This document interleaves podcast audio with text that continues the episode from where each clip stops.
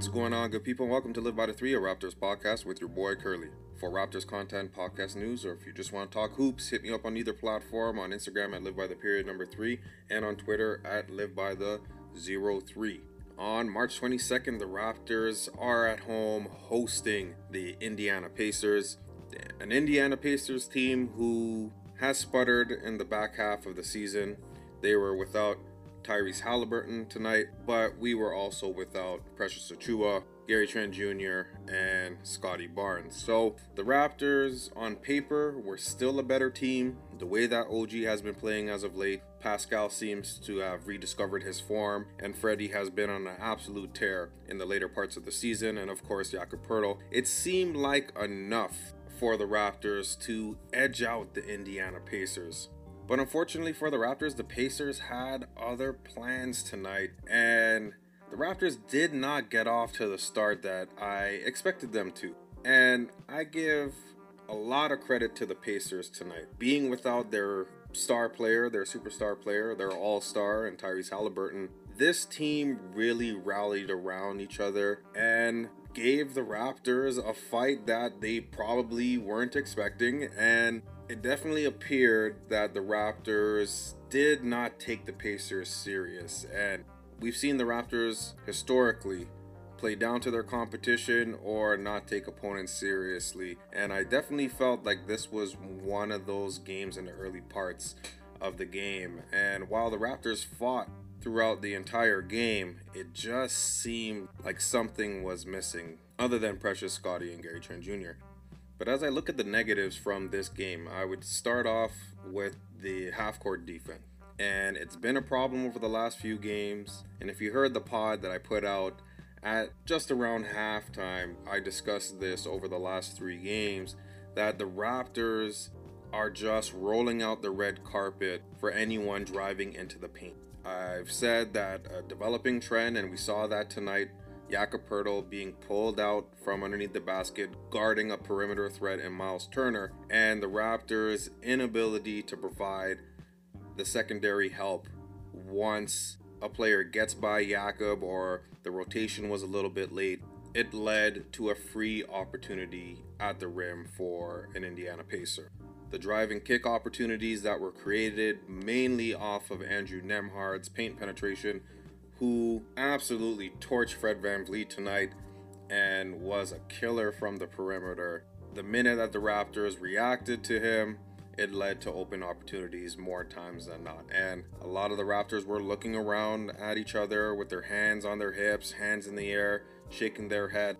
The body language from this team tonight, I guess you can say, would be a, a another negative to go along with it. Doesn't look like a team that's playing with a sense of urgency, doesn't look like a team that is in the play-in and can easily fall out of the play-in if they're not able to defend home court. It was just not a good look. And they were able to score fifty-four points in the paint, edging out the Raptors by two, where the Raptors scored fifty-two points.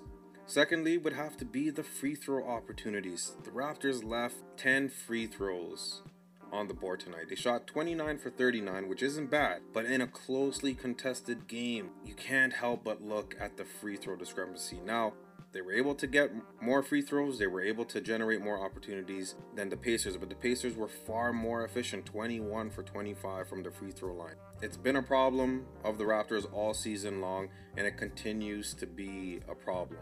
The three-point shooting, we will tie that in with the perimeter defense. The aggressive style of defense continues to be a problem. The overreaction, the overhelping is absolutely killing the Raptors, especially as of late. The Raptors' shot selection tonight, especially from Fred VanVleet, was poor. O G Anunoby, who has been playing great basketball as of late, picked a terrible time to have a bad game. He shot two for thirteen.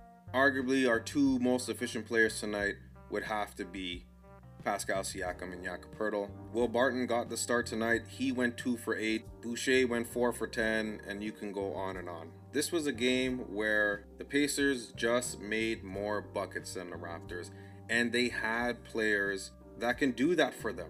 And unfortunately, with key guys out of the lineup, the Raptors were very limited, and unfortunately, Will Barton going zero for five from three with Gary Trent out of the lineup. Similar with Scotty Barnes. It's not a good look for the Raptors right now.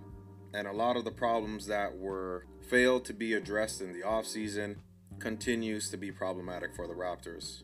And as for the last negative, it would definitely have to be the lack of transition opportunities. The Raptors were outscored twenty to eleven in fast break points, but they were able to get twenty-one points off of turnovers over the Indiana Pacers eight. The Raptors got a lot of stops tonight.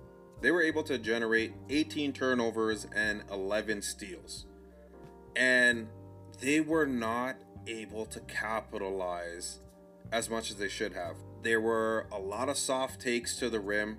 There were a lot of telegraph layups that led to five blocks for the Pacers.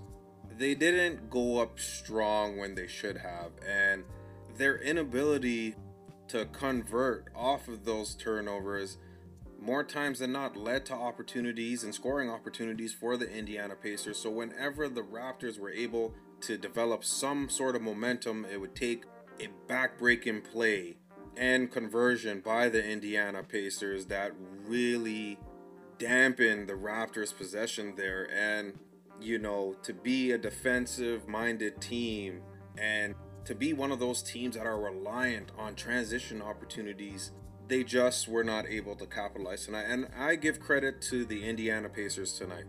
And I know I've been talking a lot about the Raptors, obviously, being a Raptors podcast, but the Indiana Pacers competed. They really out-hustled, out-muscled the Raptors tonight. And while in the second half, especially in the fourth quarter, the Raptors were battling, the Pacers just battled a little more. And that's the kind of effort that's going to send you over the top. That's the kind of effort that you need going into the postseason. And it's really tough to be talking about the Raptors this way, considering the games that they've played as of late. You look at the Bucks. They lost, but they were ultra competitive, dominant against the T-Wolves, dominant against the Thunder. They won against the Denver Nuggets team. So you see that this team has the ability to do so. And in, in a very winnable game that had play-in implications, where you could have knocked the Pacers out completely, solidifying your spot as a play-in team, it still appears to be a sweat in the later parts of this season. And the Raptors are going to have to dig deep. They're going to have to rediscover themselves after a game like today. But this is a game that you would want to forget and put in the rear view and focus on the next one. But it's definitely one that got away from the Raptors. Now, as for the positives, hard to follow that up with some positivity, but I have to give it to Pascal Siakam tonight. Playing forty minutes, scoring thirty-one points, ten rebounds, giving him a double-double, seven assists, and a block on a very efficient eleven for seventeen shooting, zero for two from three, but nine for eleven from the free throw line. He played forty minutes tonight, and there was a part of the game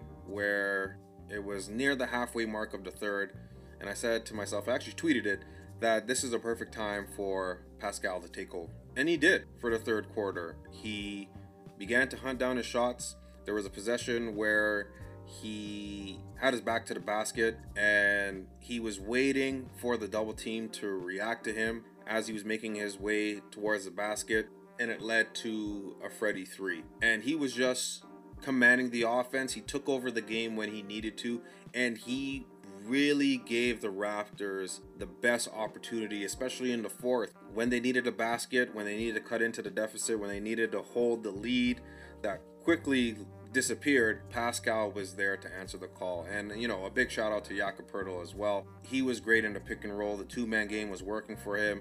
It was just unfortunate that he wasn't able to knock down his free throws. But if I'm depending on Jakob Poeltl to lift the Raptors offensively every single night, I need to reevaluate my options. But it was great to see Pascal bounce back after having a bad game. It was just unfortunate that a really strong second half performance was not enough to lift the Raptors over the Pacers, where they lost one eighteen to one fourteen.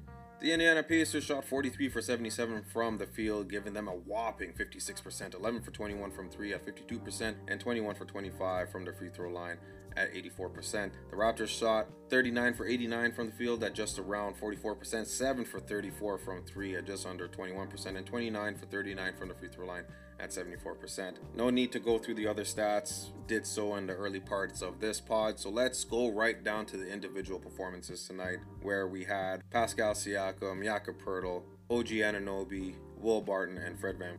Already gave my salute to Siakam, had a monster game tonight. It was just unfortunate that it went in vain. O G Anunoby tonight, not a good game from him. Again, just terrible timing to have a bad game. Seven points, six rebounds, one assist, four steals on two for thirteen shooting from the field, one for seven from three, and two for two from the free throw line. I definitely felt that this was a game where O G could have really asserted his dominance, but again, hats off to the Pacers. They forced O G into a lot of difficult possessions. They did not allow free reign to the basket as other teams have, and he just looked a little hesitant. I really doubt it was the Myles Turner effect.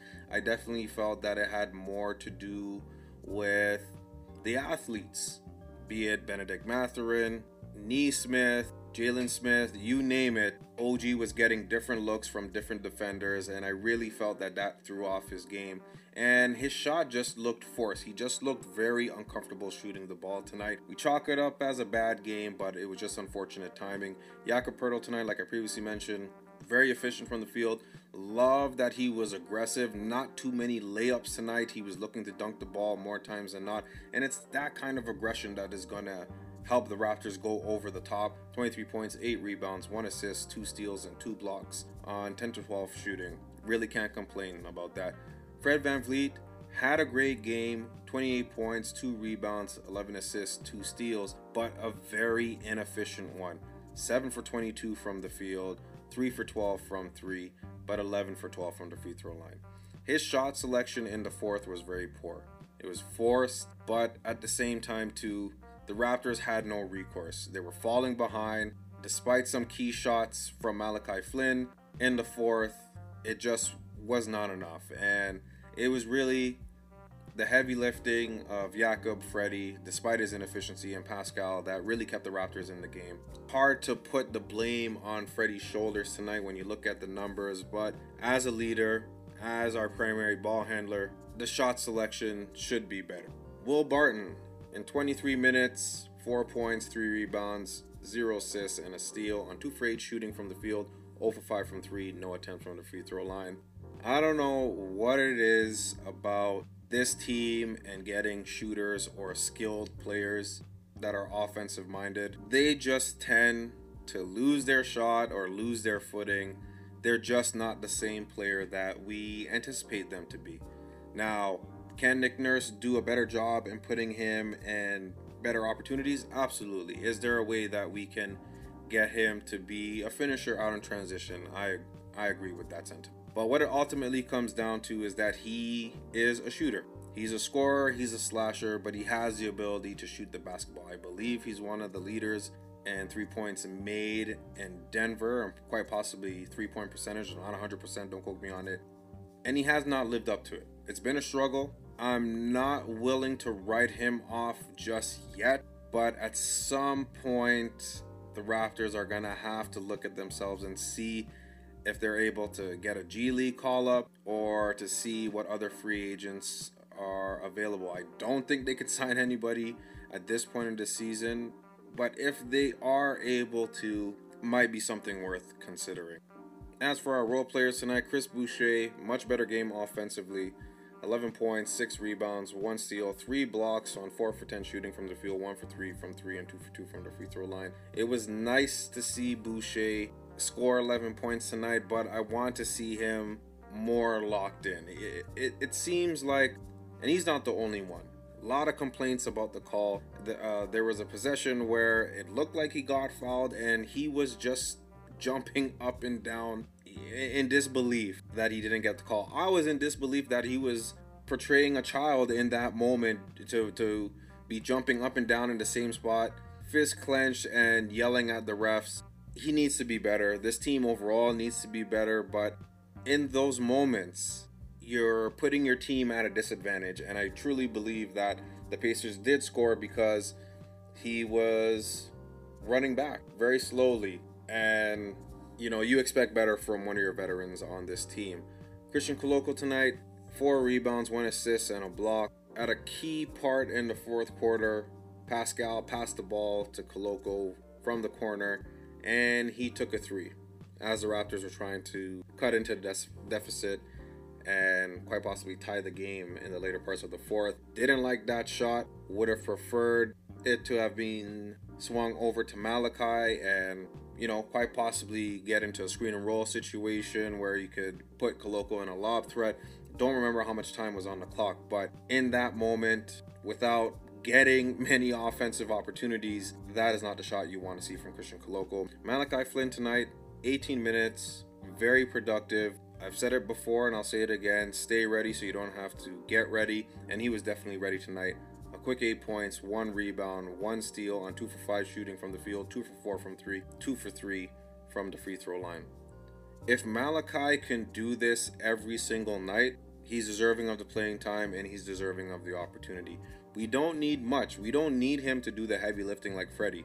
We just need consistent and competent guard play. And Malachi has been in the league long enough. He's a four-year guy in college. I think if you're not going to go out and get a guard, if you're not going to convert Jeff Dowden's contract into guaranteed money, play Malachi. You really have nothing to lose. And with his ability to knock down shots, and you're searching for those perimeter opportunities and those perimeter threats, just free Malachi and see what happens. And Jeff Dowden tonight, six minutes, two points on one for one shooting. I believe it was only a mid-range shot. Don't know why he didn't come back into the game. I can only assume that it was the looks defensively that Nick Nurse wasn't satisfied with, but you have options. I definitely would have preferred to have seen an extended look of Jeff Dowden instead of Will Barton, and I would have given him a little bit more of a runway considering that he only has six games after tonight. You definitely wasted one if you're Nick Nurse. So hopefully it's a sign of things to come. Hopefully the Raptors front office can guarantee his contract. I feel and has always felt that Jeff Dowden was a reliable piece that the Raptors couldn't depend on. Definitely one that got away.